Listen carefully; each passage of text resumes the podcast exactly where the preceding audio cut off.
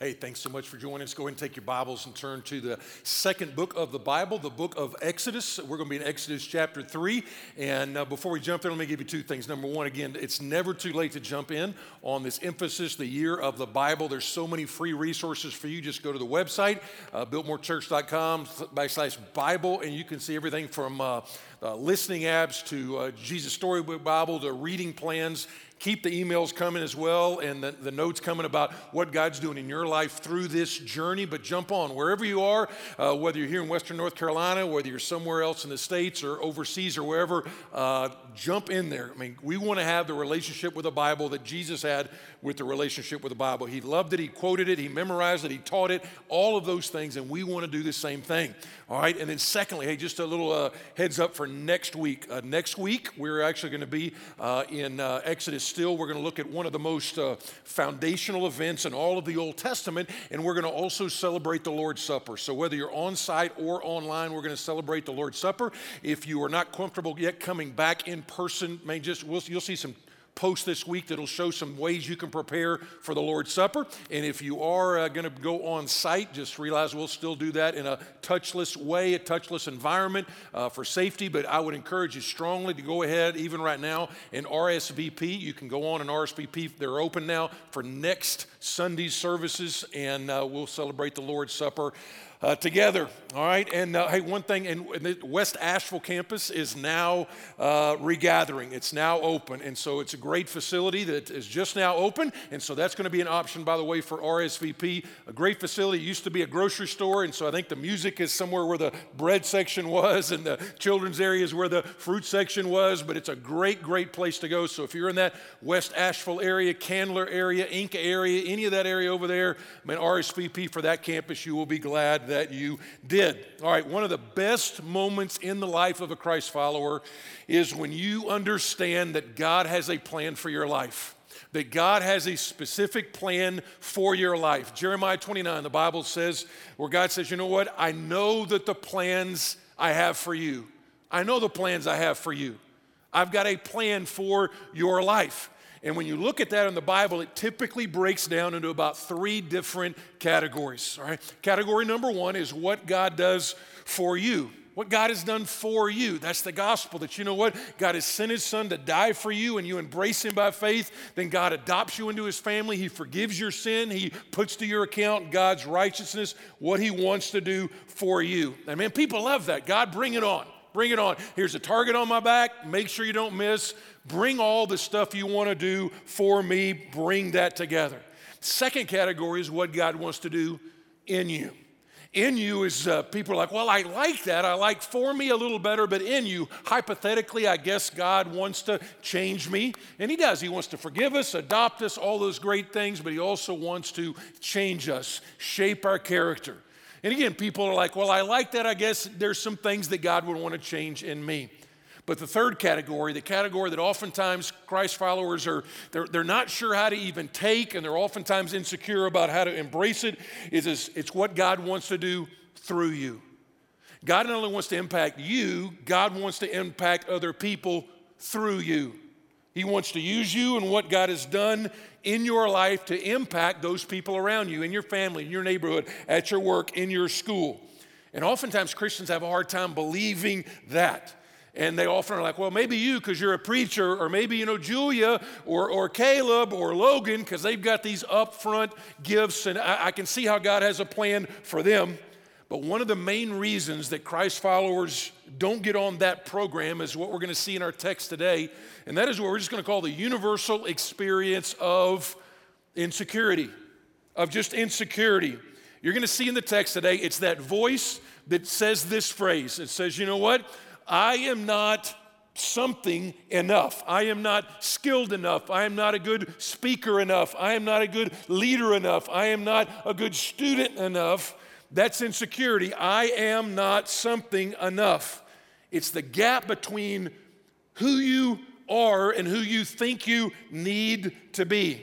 And we all, we all struggle with this, including me. I mean, I struggle with this. I struggle with this just as a leader in this church as I try to lead this church, not just through the pandemic, as crazy as, as this has been, but also I saw where we got named last year the 39th largest church in the country, and that scares me to death. It's like, man, I'm not sure I can actually lead this church where it needs to go. Uh, people are like, well, you get nervous when you, uh, you get nervous when you preach, and I'm like, I always get nervous. I can't tell you not to be rude or crude, but I can't tell you how many times I just go to the bathroom every Sunday morning based on, based on nerves. Uh, maybe it's that sense of you've just embarked on some new phase of life. Maybe you're a Maybe you're, you know, you're a new mom. Maybe you've got an assignment in your career. Maybe you're going into retirement and you're like, I'm not sure I have what it takes to succeed in this chapter of my life. And man, social media and Instagram and Twitter have just made this even harder. I mean, every time you look on there, there's always, no matter what you do, there's always somebody that's going to do it bigger and better. All right, we got Valentine's Day coming up, and uh, I would encourage you do not look on Instagram around Valentine's because you'll think whatever you're doing is pretty good. Hey, I got roses and I took my wife out to her favorite restaurant, and then you'll look on there and some dude took his wife to Hawaii and got her a pony or something like that, and you're like, I am just, that's just not enough. And so we struggle with insecurity. Everybody struggles with insecurity, and a guy named Moses in the Bible definitely struggled with insecurity. And here's what we're going to see is because of Moses' insecurity, he made excuses for God's call on his life. And instead of making a difference, he made excuses. And what we see in Exodus chapter 3 is the story. So let me kind of walk through it with you. There's about 14 verses, so we're going to kind of walk through them, and uh, then we're going to take a couple of ways on how do we con- how do we have a big God and small me. So the word now here is emphasized for me because we're going to go back to look at the context for just a minute. But it says, Now Moses was keeping the flock of his father in law Jethro, the priest of Midian, and he led his flock to the west side of the wilderness and came to Horeb, the mountain of God. Let me stop there for just a second. When you see the word now, that's looking back at chapter 1 and 2. And so, unless, you know, in case you didn't grow up in church, in case you're not real familiar with what chapter one and two are, in a nutshell, here's what it is: is it, chapter one and two talks about how Moses was born during the height of the Egyptian uh, power. I mean, they were supreme; they were ruling, they just ruling a ton of people, including the Hebrews, the Israelites. And the Israelites began to grow in population so much that the Pharaoh got very threatened about how much they were growing. And he tried a number of different ways to kind of control that. But finally, what he did is he said, you know what? If a girl is born, leave her alone. If a guy, if a baby, if a male child is born, you strike him dead. And Moses' mom, and uh, God sovereignly took Moses' mom, protected Moses as he was born during that time. In an amazing, amazing part of God's plan, he ended up where Moses ends up being taken in by Pharaoh's daughter. And for 40 years, he gets raised in Pharaoh's household. He understands the culture, he understands the education, he's got the money, he's got all of that. And then at about 40 years of age, and he knows he's a Jew, he knows he's an Israelite, he knows he's a Hebrew. He'd heard the stories, and he goes out at 40 years of age and he sees two Israelites. Uh, uh, they're, they're sitting there and they're getting beat by an Egyptian. Egyptian guy is beating the Israelites Moses looks around, doesn't see anybody, and he kills the Egyptian who is beating on the Israelite. The next day he shows up, thinking that nobody even knew it, but the next day he shows up, two Israelites are fighting. He's like, hey, hey, stop that. And they look at him and they're like, who are you? Who died and made you king? Who are you to tell us what to do? And you killed a guy yesterday, and that scares Moses. Pharaoh finds out he wants to kill Moses. So Moses leaves. He just runs. And he goes out in the desert. He ends up marrying an African woman and working for her father for the next, for many, many decades, tending sheep in the middle of nowhere. And so here's where the story goes. Verse 2. And the angel of the Lord, an angel of the Lord actually should be the, an angel who was the Lord, all right? An angel who was the Lord. This is a theophany. God shows up on the scene. And the angel of the Lord appeared to him in a flame of fire out of the midst of a bush. This is the very famous scene of just the burning bush when God shows up to Moses. He looked, and behold, the bush was burning, yet it was not consumed. And Moses said, I will turn aside to see this great sight, why the bush is not burned. When the Lord saw that he had turned aside to see, God called him from him out of the bush, Moses, Moses, and he said, Here I am. It's good. God knows Moses' name, God knows your name as well. And then he said, Do not come near. Take your sandals off your feet, for the place on which you are standing is holy ground. That would have been easy for initially for most, like, holy ground. I've been traipsing around this place for 40 years. Is just the same old dirt, but because God's there, it's holy ground. And he said, I am the God of your father, the God of Abraham, the God of Isaac, and the God of Jacob. That's, that's basically his history. And Moses hid his face, for he was afraid to look at God. And the Lord said, I have surely seen the affliction of my people who are in Egypt, and I have heard their cry because of their taskmasters, and I know their suffering. Which, by the way, that actually might be the word that God has for some of you. I have heard your cry, I have seen your suffering. The Bible said He hides your tears in a bottle. And so while we're looking at a different aspect of this, that's you're going through that, you're like, does God care? And this is God's word for you. It's like, you know what? I do care. I have heard. I do see. I will deliver.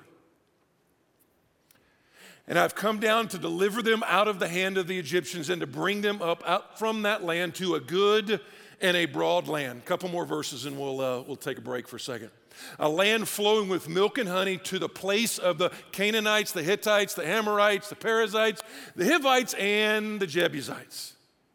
And now, behold, the cry of the people of Israel has come to me, and I have also seen the oppression with which the Egyptians oppressed them. Come, I, and this is God's plan for Moses' life. God's got a plan for your life. He has a plan for Moses' life. And he's like, Moses, here's the plan for your life. Come, I will send you to Pharaoh that you may bring my people, the children of Israel, out of Egypt. In other words, Moses, I have a great plan for you. I got a big job for you. You're going to move two million Jews out of Egypt into the promised land. And then what happens next is the first of five excuses that Moses says, you know what? I'm not against the plan, I'm just against the HR. I'm not against what you say, I'm just against who you say you're going to use to do it. And so he makes an excuse. Verse 11. But Moses said to God, Who am I that I should go to Pharaoh and bring the children of Israel out of Egypt? Now, loved one, this is an echo that apparently had been echoing in his soul for decades uh, who am I? That is what the two Israelites had said to him. It's like, Who are you? Who are you to bring us out? And uh, why should we follow you? Uh, what kind of leader you're you? And they're going to say, "Hey, aren't you the guy that murdered that guy a few years ago? You're certainly not Mr. Perfect." And let me just take a little sidebar here. This is a classic, small little picture, also just of male insecurity in particular. Right? Male insecurity. Uh, I'll just get you on insight. If, if you have the privilege of being uh, married, uh, this is. Uh, this is basically the down deep fear that almost every man has. Do I have what it takes? Do I have what it takes? We see this is why a lot of us we play golf or we hunt, and the question is, do I have, do I have what it takes? Ladies, this is why, if you're a wife, this is why God always emphasized husbands, love your wives, but so many times it's like, wives, respect your husband, cheer your husband. Why? Because bottom line is, he knows the way that man is, the way that males are. We are down deep, we're still kind of like that seventh grade boy asking, Do I, do I have what it takes? It's why when Lori's like, hey, here's a jar, I can't get this jar open. Can you open it for me? And I'm like, pop. And I'm like, when that jar pops open, it's like, I am up to the task. So, whatever that is, what you see in Moses, Moses like, who am I to do this? And instead of pumping up his flesh, here is what God tells Moses in verse 12.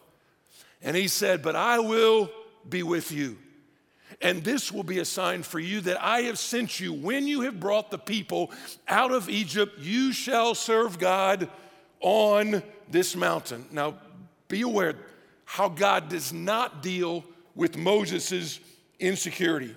He doesn't deal with his insecurity the way we usually do that. He doesn't reinforce Moses with these positive thoughts or Moses, you know, find the Moses on the inside of you. He doesn't lead in a cheer, Moses, Moses, he's our man. If Moses can't do it, nobody can. He doesn't do that at all. What he says is, Moses, it's really not about you, all right? It's not about you, it's about me, and I will be with you. Two more verses, verse 13. Then Moses said to God, If I come to the people of Israel and say to them, The God of your fathers has sent me to you, and they ask me, What is his name? Again, this is early on in the story of God. What is his name? What shall I say to them? That's a good question. And then verse 14. This is one of the um, those seminal moments in the Old Testament. This is actually, in some form or fashion, this verse is actually used, or this name, this verb is used over 6,500 times in the Old Testament alone. And God said to Moses, and this is where we're going to camp out. God said to Moses, Moses, like, who are you? And I can't do this. So he brings all that to God, and here's God's answer to him. God said to Moses, I am who I am. And he said, Say this to the people of Israel I am has sent you. People are like, what does that mean? Because that sounds kind of awkward. What is I, I am that I am? What does that even mean? It sounds like bad English. It means that God exists. It means that He's saying, God, I am the God of yesterday and today and tomorrow. I'm the God who always has been. I am the God who is present right now with you, Moses, and I'm the God who will be with you in the future. And as I looked at this, what it means by default is if God is saying, I am that I am, I am all of those things by default, what it also means is if God is I am, that means I am not. I am. And so, for just thought purposes today, let's, let's try to get a hold of this in two different ways. First one would be this is let me enjoy God's bigness. This is something to enjoy. If we properly understand God, it's like, who am I? Who am I? You can't understand who you are until you understand who God is. Let me say it again. You can't understand who you are because who am I is the question. Who am I? Well, I'm a professional or I'm who my parents I am. Bottom line is, you are who God says you are. And you can't understand who you are until you understand who God is. And God says, I am that I am. And God's name right here is not necessarily, it's kind of really not a name as much as it is, it's really a verb.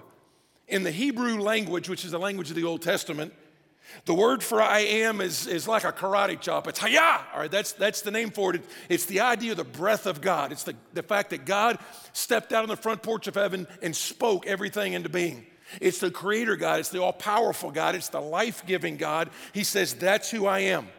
And I am actually is a translation of the verb to be, unchanging, constant, always present. Our terms, he's like Moses I am running the show. I am the sustainer of your life. I am not intimidated by Pharaoh, and I am certainly not limited by your inabilities. Which, parenthetically, uh, Jesus, as the second person of the Trinity, took this and put a lot of I am statements to himself. A lot of people are like, Jesus never claimed to be God, which is baloney, all right? There's a number of times when you look at the context of passages, Jesus definitely did, and the I am statements are one of those. And so there's many of them. There's seven just in the book of John. But he's like, you know what? To those that are in darkness, I am the light. To those that need a fresh start, like, I'm not sure I can start over. I mean, I got too much stuff in my past. He's like, I am the door to those that are confused and need direction. And man i'm just not sure i know where i'm supposed to go. He's like i am the good shepherd who lays down his life for the sheep. To that guy that lady that's like there's got to be more to life than this. I'm just going around the cul-de-sac of normality and it's got to be more than just getting a job and having a house and then coming home and doing the same thing. It's like you know what? I, you're hungry. I am the bread of life. So jesus takes that and applies that to himself.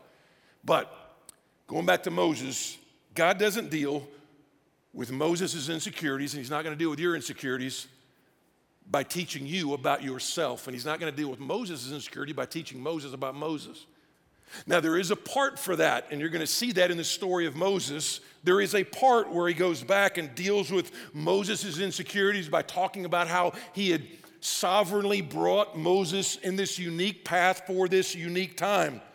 But it's really like uh, Moses, uh, why, don't you, why don't you go to work with me today? Some of you got the privilege of maybe going to work when you were a kid with your mom or your dad. And if you go to work when you're like a six year old and you go to work with mom, you go to work with dad, it's not because dad needs you. It's not because mom needs you. As a matter of fact, you take a six year old to work, they actually cause you more trouble and more work but you want them to be involved. You've invited them into the process, you've invited them into your story. It's like, hey, go over here and shuffle paper, go over here and do this stuff with these paper clips. In the same way, he doesn't need Moses and he certainly doesn't need us, but he is inviting Moses and he invites us into the story. And Moses is like, you know, but God, I'm not whatever enough, smart enough, good speaker enough, skilled enough. And what God is telling Moses and what God tells us is listen, I have enough of all those things for both of us. Here, here's another little uh, part of this. You see throughout Scripture that God oftentimes bypasses the person that thinks that they're like the first round draft choice. He will oftentimes bypass the person that's like, man, I'm it. God would be lucky to have me on his team. Now, we don't say that, but we're just like, you know what? Of course God chose me. Why, God, why would God not choose me? And what you see is God takes great delight in taking the 10th round draft choice, the undrafted free agent, and putting them on his team. Paul would say it this way in 1 Corinthians 1. He says, But God would choose the foolish in the world to shame the wise. God is going to choose the weak to shame the strong. And part of the reason is, is God's not sending Moses to Egypt so the people would see how awesome Moses is. God is sending Moses to Egypt because of how awesome God is. And so, if you're here and you are like super gifted and you have a super high IQ and you're like homecoming queen and you're like Mr. Athlete, Mr. School name, and you've got all these gifts, I've got some good news for you. God can still use you. He can still use you. It's just gonna be a lot harder it's going to be a lot more difficult because he's got to overcome that whole idea of, of course, God would use me. Because the Bible's message is not about your, whatever you want to call it, self actualization. That's not what the Bible is about. The Bible's about God and what God does for us, and then God, what God wants to do through us. And the way we start that is to enjoy the fact that God is other. He is I am, but then I got to realize I am not, which I'll just put it this way is embrace your smallness. I, I want a big God and a small me. I want to conquer these senses of, man, I don't want to make any excuses. I want to make a difference. And part of it is like, I want to enjoy the fact that God is so big and He says, I will be with you, but I've got to embrace the fact that I am small because we all carry around those insecurities, feelings of inadequacy. So please hear me. You don't bridge the gap between, we don't bridge the gap between who I am and what I need to be. We don't bridge that by flexing, pushing ourselves up, saying, This is how awesome I'm going to be. Um, because again, God doesn't need us. If you don't think that, here's the way uh, I it put one time just take a glass of water, fill it up with water, put your finger in it, and then when you pull your finger out, and then how, how long does it take that water to come back over? I mean, just like that. That's how much God actually needs us. Again, God's going to do some amazing stuff with Moses. When you look at these first five books of the Bible, he's going to do some amazing stuff in Exodus, Leviticus, and Numbers, and Deuteronomy. He is going to do that. He's going to do some amazing stuff. But it's not because Moses is awesome. Moses got a ton of character flaws just like we do. And so uh, when you look at it, let's, let's be blunt. Uh, we are, you are, I am, we are so weak, we cannot even guarantee that we'll be around tomorrow. I mean, the strongest of us is one heartbeat away from dying and being off this scene. The half brother of Jesus, James, he says, We are like a wisp of smoke. We're like a vapor. It's like it comes out and boom, then it's gone. We're so powerless. Jesus says, Apart from me, we can do nothing. We are so wicked that he had to die to save us. We are so evil that the book of Romans says literally there is nothing good that dwells in your flesh, that anything good that isn't working you is because God's at work in you, both to will and to do this for His good pleasure.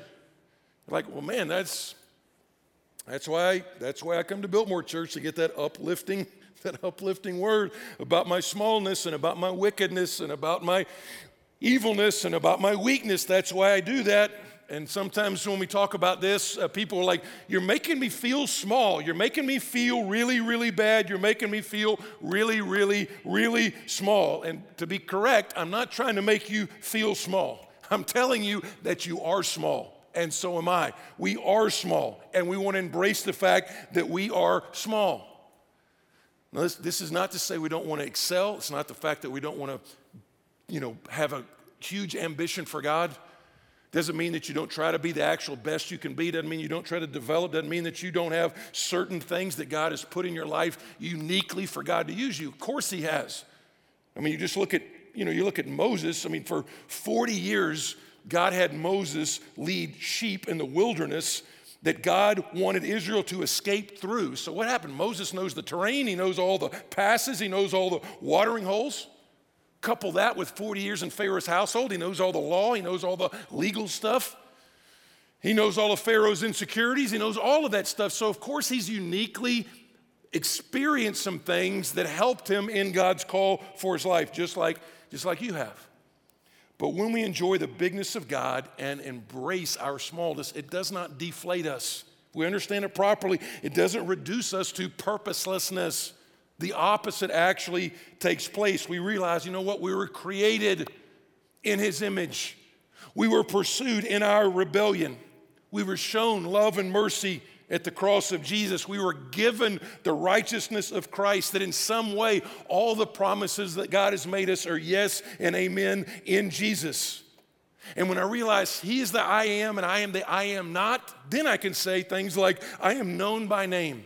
I am redeemed and purchased. I am invited into his story. I am adopted by the creator of the universe. I am not condemned. I am a citizen of heaven. I am loved. I am made for the glory of God. I am worth the gift of his life. And so the whole point is conquering insecurity, conquering all this with this confidence comes less from looking at oneself as opposed to looking at the size of the one who is calling you. Why? Because we were, bottom line is, we were made to find our identity and our security in the God who made us, and the God who saved us, the God who redeemed us, and also the God who calls us. And when we try to find it in other ways, it is just does not work at all. And so what happens here is, is Moses realizes that. Um, as he doesn't realize it, he makes some excuses. And um, let me just be honest. Uh, a lot of us have made some excuses about why we're not following God's calling in our life. Moses made five, five excuses. I'm not this, I'm not that, I can't do this, I don't speak well. And God has a call on your life. I know I don't know all of you, but God has a call on your life. And you can either make an excuse or you can make a difference. You can't do both. But I promise you're going to get good at one or the other. You're going to get great at one or the other. When you make excuses, what it's based on? It's based on fear that bottom line is based on our shortcomings. I can't do this and I'm not up to the task, and so we make excuses, or we keep our eye on God's faithfulness and we can actually make a difference.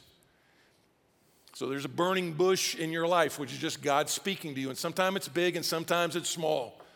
Could be something big, like we looked at last week. We're planting a church in Myrtle Beach, and God might say something big to you. It's like, all right, I want you to quit your job. I want you to move to the beach. And I want you to help plant this church in Myrtle Beach or in Conway, South Carolina, right there by coastal Carolina. That's a big, big thing. Uh, some of us, he's not saying, I want you to move to Myrtle Beach. He's saying, I want you to go home. I want you to go to your job. I want you to be on mission there. Other people, it's like, I want you to adopt. He's put that on your heart, and you got a thousand reasons why you can't. Other people, I want you to be involved in the foster care ministry. You're trying to make a huge difference in Western North Carolina in the foster care crisis. All right? Just don't be fearful. Just look at my faithfulness. I know you can't, but I can. Others of you, a big one for Christians, you just look statistically, it's, it's finances. I can't. I can't. I can't. and it's based on fear versus looking at God's faithfulness. Even getting in this book right here, you're like, uh, I'm not sure I can read the Bible to my kids. That's a big deal. It's been great to hear the stories, but I know there's hundreds, if not thousands, of parents watching right now. And you're like, I want to read the Bible. I want to read the Bible to my kids. I want to read the Jesus Storybook Bible to my kids, but they know that I know that they know that I'm not all that much, that I oftentimes fail to do what God has told me to do. And what are they going to think? And the whole point is that's based on your fear, not on God's faithfulness. So you just do it. You do it humbly, you do it contritely, and you can just go on and on. Baptism. Some of you are like, you know what, I'm scared. I'm scared to get baptized. I'm scared of what people think. And God's like, listen, I am, you're not. Follow me, all right? Don't make excuses, all right? Don't make excuses. Your baptism can make a difference. And again, some of you are like, that's God's word for you. Just follow through in baptism. I saved you, let people know. Others of you, it's simply like get connected during this crazy pandemic and things are scattered. It's just you taking the time to say, I want to be connected. I want to know about a connect group. You're like, I tried it one time and, and they weren't what I thought they would be. Well, listen, just because they weren't what you thought doesn't mean you quit the whole thing. Doesn't mean you say, I'm not involved, I'm not going to get connected.